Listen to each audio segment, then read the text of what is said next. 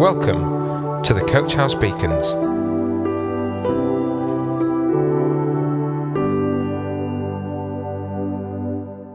Hi, this is Johnny, and welcome to this Coach House Beacon. Isn't it tempting to offer an opinion? It's like doing a car boot sale. Antique paintings go alongside plastic tractors and an exercise machine from 2007. Some things are valuable, some things are not, and it comes from what we've accumulated over the years. Everyone also has opinions about God, but He presents Himself to us in the Bible so that we can see His work to save us from the beginning all the way to the very end. However much we know about the world, we can always know more. Consider a subject you know lots about. It could be cars, films, football, or in my case, how to throw a frisbee very far. Now think about it more specifically. Perhaps your first car, a favourite film, the football team you support. As you zoom in specifically, you'll know a lot more about it. You probably don't just know when your team last won the league, but who played in the match, who scored, the scoreline, the number of shots on target, and who got a yellow card. PhDs zoom into the strangest and most minute details of a subject area to try and increase our knowledge about it. Research papers try to expand our knowledge in strange and outlandish directions, from the effects of cocaine upon bees to whether or not woodpeckers get headaches. And yes, these are real examples. Our opinions are always being reformed by experience and knowledge, and we'll never know it all. Unlike us, God is unique because He created everything. There is nothing outside the scope of His knowledge. Technically, he could explain any process in an incomprehensible amount of detail on any subject, like whether or not woodpeckers get headaches.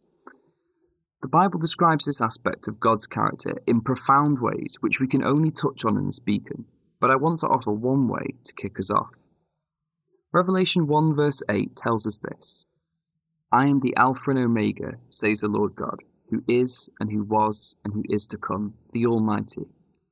The Greek alpha- alphabet begins with alpha and ends with the letter omega, and in the same way, God is present from beginning to end. There is nothing that happens outside of his control or understanding. He is there at the beginning, middle, and end of the story. He's got a plan for the world he created, and he's there to see it through to the very end. What does that mean for us, and is it good news? Romans 8:28 says that we we know that in all things God works for the good of those who love him, who have been called according to his purpose. And a little later in verse 39, it confirms that nothing can separate us from the love of God. Ephesians 1 verse 3 to 14 goes into even more detail about how before the creation of the world, God destined believers to be adopted into God's family and encounter his love, but in much more profound detail than that. God is master over creation, and his intentions for us are always good as we are seeking to follow his ways. We see God's plans unfold to save humanity from the beginning of the Bible all the way to the end, through his grace to Adam and Eve in their sin, his mercy to Noah in the flood, his promises to Abraham, and all the way up to Jesus' death on the cross and his resurrection. Then on to the beginnings of the church, church history, to the present day, and then on to the end whenever it comes. Before I began reading Revelation this week, I first read through the short letter of Jude that comes just before it. It is one chapter long, and the vast majority of it condemns people who are abusing the faith as a license for immorality, in verse 4, living according to their basic instincts, in verse 10, who are divisive and without the Spirit, in verse 19. Colourful language describes how they are like twice uprooted trees with no fruit or life, like faint stars wandering off into the blackest darkness, or clouds without the benefit of rain. At first, it looks like a letter written in panic, seeing how people had even snuck into the church and were abusing it. How could God be in control? Why was He allowing this to happen? How were true believers to live with the mess of it all? But Jude just says this as his solution towards the end in verse 20. But you, dear friends, by building yourselves up in the most holy faith and praying in the Holy Spirit, keep yourselves in God's love as you wait for the mercy of our Lord Jesus Christ to bring you to eternal life. They were to remain in God's love by building up the faith they had and praying according to the desires of God's Holy Spirit. In other words, simply living as Christians who were distinct from the actions of those who did not really believe. It struck me that Jude was so calm in his solution to these problems after describing them so severely. His confidence seems to be rooted in God's control over everything. God is the Alpha and the Omega. He enables us to have faith, He established the church, and He is clearly in control.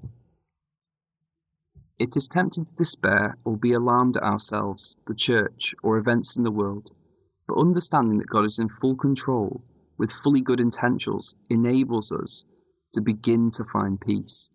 We can be satisfied ultimately because, however bad things get, God always has the last word and nothing takes him by surprise.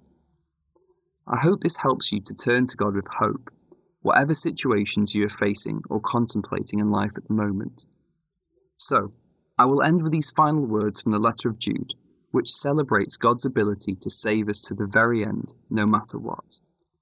To him who is able to keep you from stumbling, and to present you before his glorious presence without fault and with great joy. To the only God our Saviour be glory, majesty, power, and authority, through Jesus Christ our Lord, before all ages, now and forevermore. Amen. Coach House Beacons the Coach House Church Daily Devotional. To find out more, join us on Facebook, Instagram, or on our website at www.coachhousechurch.org.